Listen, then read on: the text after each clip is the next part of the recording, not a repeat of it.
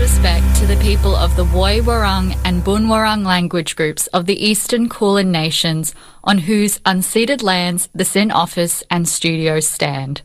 SYN Media respectfully acknowledges their ancestors and elders, past, present, and emerging. SYN Media also acknowledges the traditional custodians and their ancestors of the lands and waters across Australia where our content reaches and on which SYN partner organisations stand. Sovereignty has never been ceded. It always was and always will be Aboriginal land. This episode of Raise the Platform discusses mental health, ableism, queer phobia, and briefly touches on the death of a sibling. If you need support after hearing these discussions, please contact one of the following numbers, which are also in the description. You can call Lifeline on 13 11 14, Beyond Blue on 1800 512 348, Kids Helpline on 1800 55 1800, Safe Steps on 1800 015 188 or Q Life on 1800 184 527. This is the amazing Luna from um, Gay Heart Creative, which is an art collective um, through an Instagram account. And Luna is going to be talking to us about their artwork and what they've been making. So, Luna, how long have you been doing art for? Um, I would say like ever since I was young, I was really into creating and like um, painting and things like that. Um, so when I was in kindergarten, like classic ADHD, me wanted to be like a painter, but also like a cook, a teacher, a dancer, because I wouldn't couldn't just pick one thing. Um, but then I started like scrapbooking when I was nine years old, and I was really into that.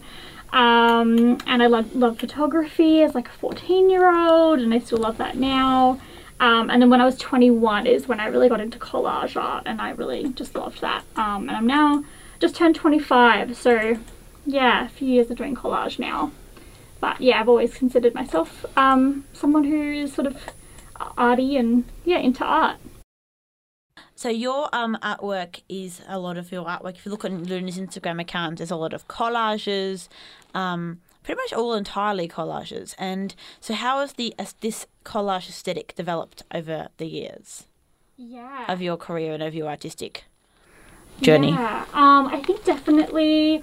Um, because I'm like autistic and like glitter for me is such a visual stim and so is like like bright colors so I think glitter has always been even when I did projects and posters um, in like middle school, high school, my posters would have glitter all over them. Um, so I've always just loved glitter and included that in my work. And then sort of as I've um, come out as queer and I sort of like changed the way that I dressed a lot and started to bring a lot of colour into how I dress. And then um, when I was creating art as well, just really wanted to make it really fun and colourful and yeah, just like a real visual stim. Um, for me, I guess as well, like I use a lot of nature in my collage, like lots of flowers and butterflies and frogs. Um, and so like frogs go through a metamorphosis process um, like butterflies do. Obviously it's different because frogs don't go into like a cocoon, but um, that like process of you know going from the tadpole to the frog is metamorphosis and um, I really like using like symbolism like that in my art like that process of transformation as well. Um, so yeah those are some ways that I've sort of developed my aesthetic I think. So I, I do a lot of art and particularly a lot of um, performance in, in terms of art. And one of the things you talk a lot about is the creative process. And so what is your creative process for creating your art? So how do you go through do you go through a formal creative process or is it far less organized everything's different yeah um sometimes i guess when if i'm doing analog collage that's like using the physical paper and cutting and pasting rather than digital um i'll sort of i have so many magazines at home and books just dedicated to using to cut out to use for collage um, but I'll generally go through like some of these books and these magazines and tear out pages that I like and um, maybe start off with one main picture that I like like a background picture of um, like a waterfall or a landscape and then find other elements to add to it um, and then start to like place them on the page um, although sometimes I'll get overwhelmed uh, so when that happens I'll just leave it until next time and not pressure myself and just go do something else um, and then come back to it. Um, I find like collage and for me just can involve a lot of decision making, which makes me quite tired. So yeah, I try to honour that when I feel overwhelmed and do something else non art related, like watching a TV show or reading a book or something to help me with that. Yeah. How does your disabled identity come into your artwork? Yeah, I think um, being disabled has drawn me to create art. Um, for me, it's become something that I use as a coping skill um, and a way for me to express my emotions. So, um, yeah, I think um, you know when I started doing, I started doing scrapbooking, and that was sort of a thing that me and my mum would do. And we'd go to like scrapbooking nights um, and do scrapbooking as a way to sort of um, get some time together and connect and was also a, a stress reliever as well because growing up it was pretty hectic in my family and there was a lot of things going on um, and then now, yeah, for me, um, being like realizing I'm autistic as well, it's a way for me to express my emotions in a way that um, maybe I would maybe struggle to, like with words. So being able to do that in art, um, I think is really cool.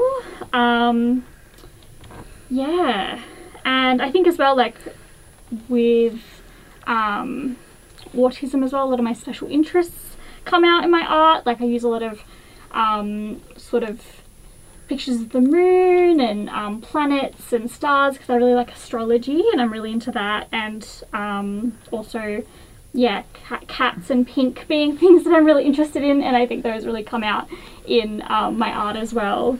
Um, so yeah. Yeah. Um, how does your queer identity come into your artwork? Yeah um, I think I guess like content warning for just mention of trauma, but um, I have like PTSD, so sometimes I think it can be just dating can be difficult. So um, making art, like sapphic art and queer art, really allows me to explore my queerness and express it in a safe way for me, which I think is really important. Um, and it's just really fun as well. Um, I feel like my younger self would be really uh, proud of myself for making this art, um, especially because it was just hard growing up being a queer person um, in the communities that I was in. So, yeah, yeah.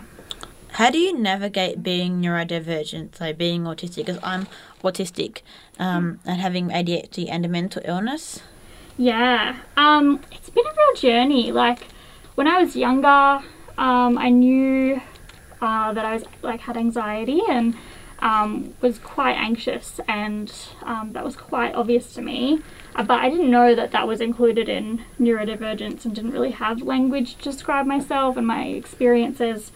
Um, and then, you know, um, sort of um, finding out I have other mental illnesses, and um, and then realizing sort of recently, I think it's only been maybe six to nine months that I've ago that I realized that I'm autistic. Um, it's sort of a trial and error thing. Like it's been really interesting. Um, being able, it's been great being able to receive support for things like ADHD, like getting on medication for ADHD, and um, trying to find other people who have ADHD on TikTok or uh, on Instagram that will share their lived experience has been really helpful. And then with autism stuff, it's been very, it's quite been challenging to sort of see myself unmask and um, how other people have sort of reacted to that and um, what it means for me to kind of slow down and listen to my body and understand that um, I'm taking in a lot more sensory information. I might need more, more breaks or you know, I might need to wear sunglasses in the shopping centre because the lights are really bright and things like that. Um, so it's just really been a journey, and um, I think the thing that's really helped me is connecting with other people that are also um, neurodivergent and like um, have similar yeah mental illnesses or neurotypes as me. Um, I think that's been so helpful to realize yeah I'm not the only one and other people get it as well. Um, so yeah yeah. And one thing we're often also discovering people with finding out they're autistic is a lot of people were actually diagnosed as a child or diagnosed when they were much younger and that they, they were never told Mm. either, or they just were never they, they were intentionally kept away from them. So actually finding out, oh, you actually were diagnosed at some point in your life, you Yeah. just never knew about it. Yeah, no, absolutely. It, that's not um, my experience, but it has been very interesting. Um, my little sibling was diagnosed when they were about four years old, and then I realised when I was 24, and there's kind of that, I think, um, for people that have found out later in life, there's a bit of that grief that happens as well when you go, oh gosh, like sort of grieving the support you could have received when you were younger. Um, so that's also a hard thing as well. But yeah, definitely um, really disappointing, I guess, for people that have um, that were diagnosed when they were younger and were never told when they were older, because that would have been so helpful. But yeah, and also being in a space where you can talk about like I could never have talked about autism the way I do now in high mm. school.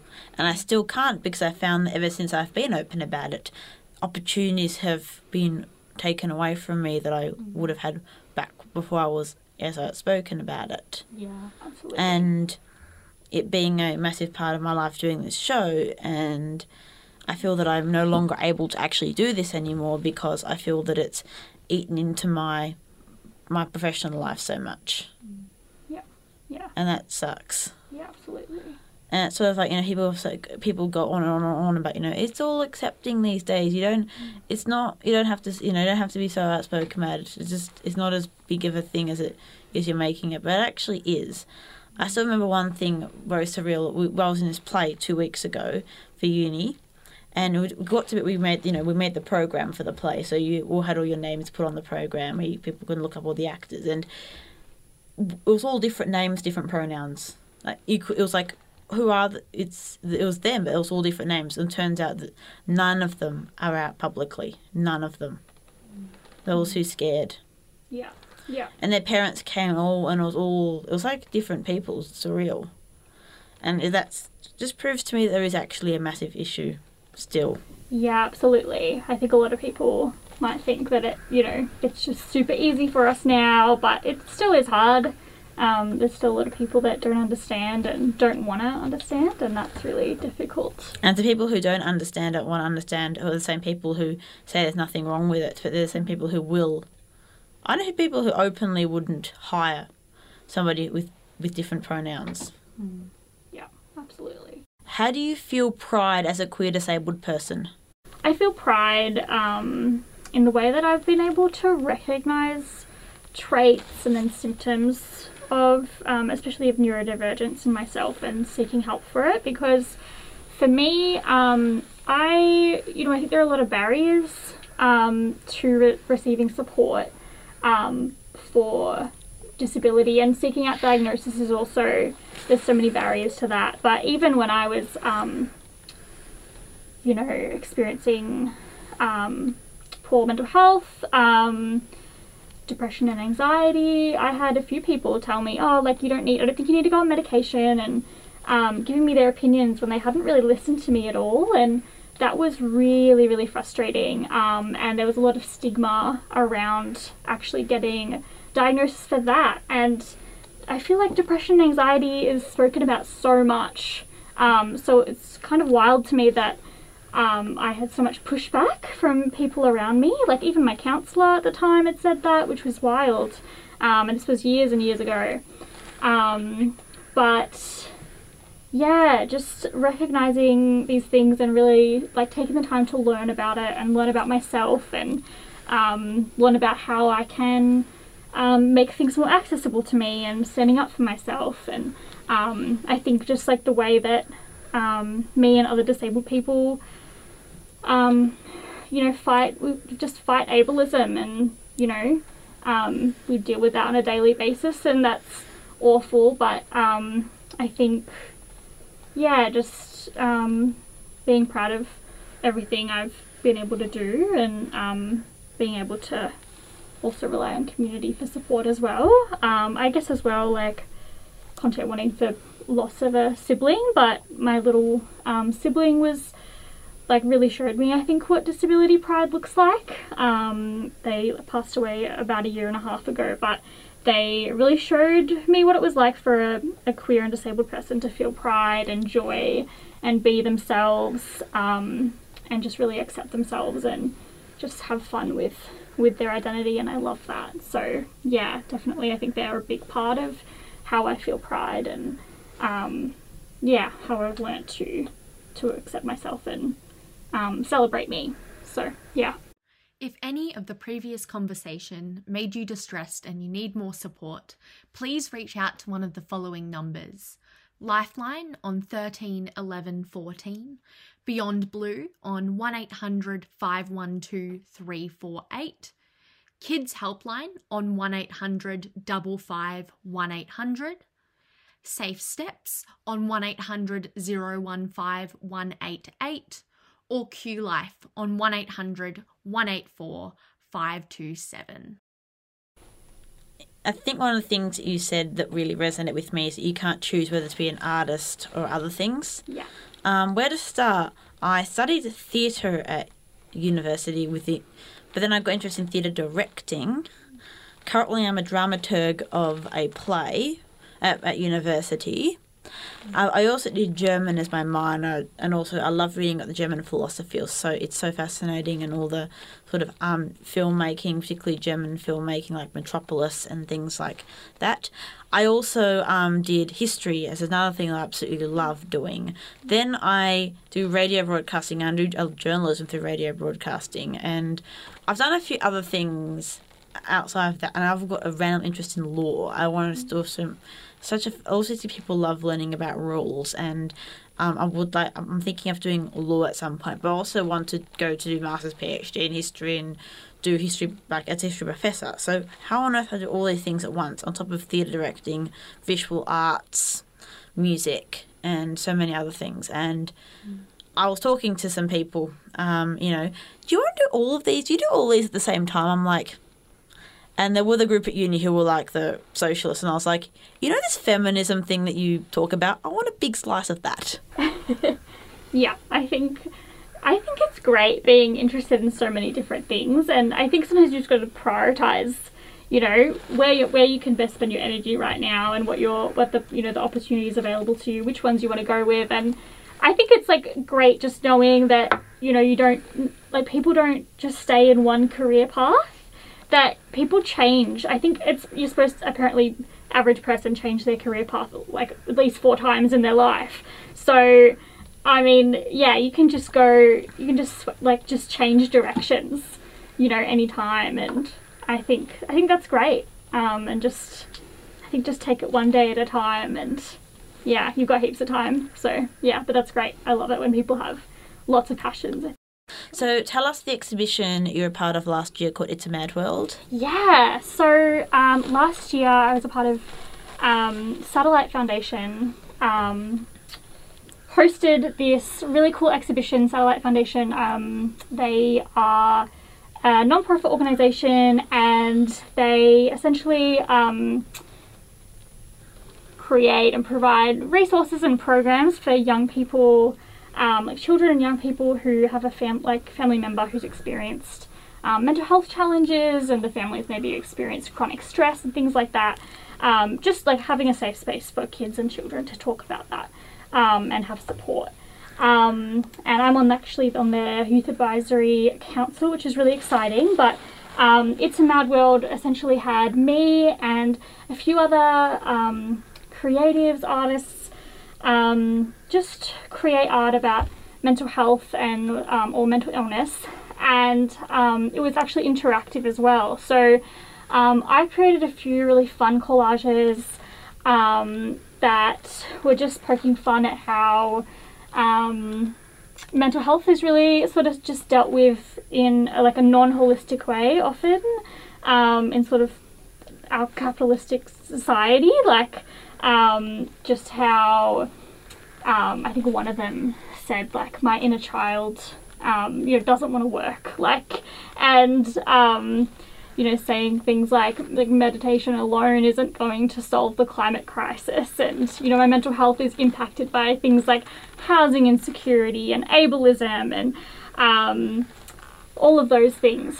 Um, so that was really fun and um, I really loved that. Um, I think it's really nice when you can create art that people can interact with as well. Like uh, we had a sort of a piece of paper next to my art, and people could write down the things that they really wanted to see change for people's mental health to be like really greatly impacted, and people would put you know, they want um, free healthcare or like free medicine and they wanted like land back and things like that. And that was really powerful seeing what everyone had come up with. And um, I think that's just a great way to do exhibitions when you're actually involving people um, in your art and you can see how they've connected with it, which is really, really cool. And I think, people really understand is how much stressful life, much more stressful life is when you are autistic and you're facing barriers. And, you know, being denied work you know, people think, you know, the, the secret to affording a house, a car is, you know, you step into a $200,000 job, which is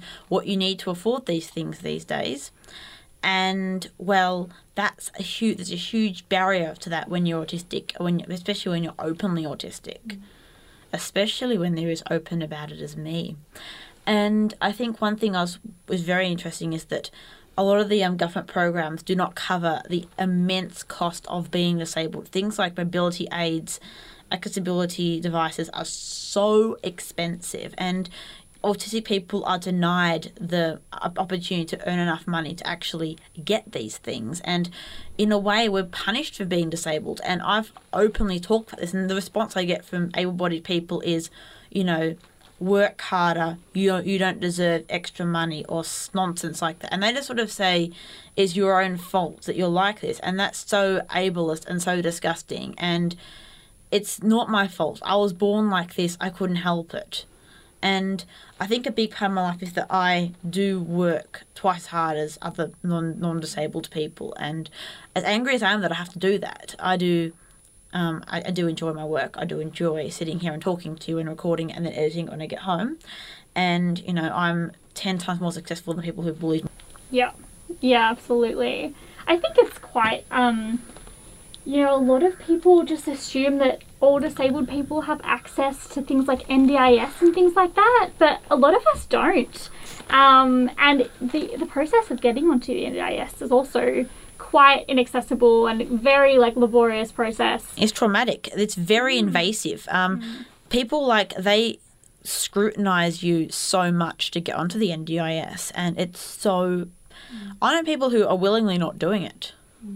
Either because they find it too exhausting or they just don't want people coming into their lives and going through their private lives. And also, just are people like me who um, can go into periods of being able to work extra hard and being having to stay home and not being able to do anything because of emotional needs is invasive. And I'm worried that, you know, my boyfriend doesn't earn nearly enough money for me and him, yet I'm going to have, I can't be on government money temporarily because I need it because he earns too much. I'm not living in the 1950s where I've got to ask my male partner for money. I'm sorry, that's not happening. It's not happening. Yeah, totally. Yeah, it's it's very disappointing. Um, and even with like, you know, when same-sex marriage got passed, and it was like, oh, now like you know, you've got it's marriage equality's done, and it's like, well, no, actually, people like people that are on DSP, um, if they have a partner and they're married, they lose that support, or it goes down like quite a lot. So there was these two. Um, two girls that were high school girls and they were talking and I happened to overhear the conversation, and um, one of them goes, "Oh my goodness, can you imagine if?" Um, like there was a rumor started that I was homophobic, like I would just like want to just I would just die, and I was like, oh, this is this is so cute. Like I was expecting that to go the other way because I think some of the stuff I've read online is even worse than what's happening when I was in school. Yeah, I think there's definitely definitely that. Um, definitely still homophobia exists and um, is very prevalent in schools, and that needs to change. Um, it was just a very um, it was very cute, and I was like, oh, I wish I wish that was the environment for me when I was younger. But um, I guess it's just weird how people can be so pro these things, but when it happens to people that they know, they are all weirded out by it. If I told anyone from school that I was disabled, they would be so weirded out by it. You're okay about this two weeks ago, mate. Why are you all weird about it now when it's somebody you know?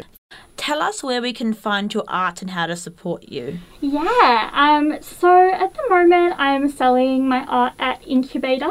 Um, so you can uh, go onto their website or you can also go into the Fitzroy store to buy um, my art from Incube8r. Um, and all the all the sales go directly to me, um, the artist. Um, you can also follow me on Instagram at gayheartcreative And I'm also on Facebook as well. Um, and I sometimes have markets as well. So um, keep an eye open for those. And I'll also have um, be a part of an exhibition probably in late April or May. So um, that'll be exciting as well. But yeah. Thank you. This has been Luna from Gay Heart Creative. Um, thank you so much for being part of our show, the Platform on here on SYN, and Thank you so much for having me. It's been so great.